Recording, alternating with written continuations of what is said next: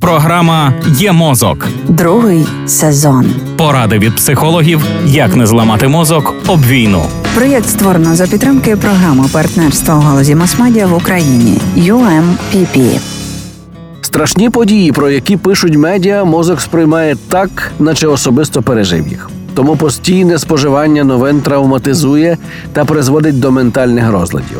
Зазвичай, коли мова заходить про проблеми з психічним здоров'ям, їх згадують у контексті травматичних подій, з якими людина зіштовхнулася фізично. Це може бути втрата близької людини, майна, здоров'я чи якісь інші проблеми. А просто втому, безсоння, апатію пов'язують зі складним днем і поганим настроєм. І навіть вихідні, коли ми ніби маємо повною мірою відпочити від роботи, часом виснажують нас ще більше.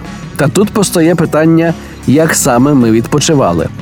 Скролили стрічку новин за ранковою кавою. Скролили, коли виходили на прогулянку з дитиною. Скролили в транспорті на роботу. Скролили під час обіду. Інформація, зокрема новини, так само можуть виснажувати і травмувати. Теракт 11 вересня став першою катастрофою, яку транслювали онлайн.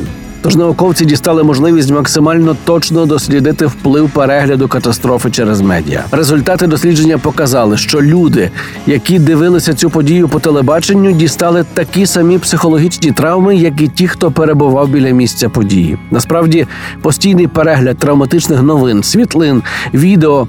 Може викликати відчуття тривоги, страху, власної безпорадності, а в деяких випадках навіть спровокувати посттравматичний стресовий розлад. Тож наступні епізоди повністю присвячені медіатравмі. Найближчий з них завтра о цій самій порі.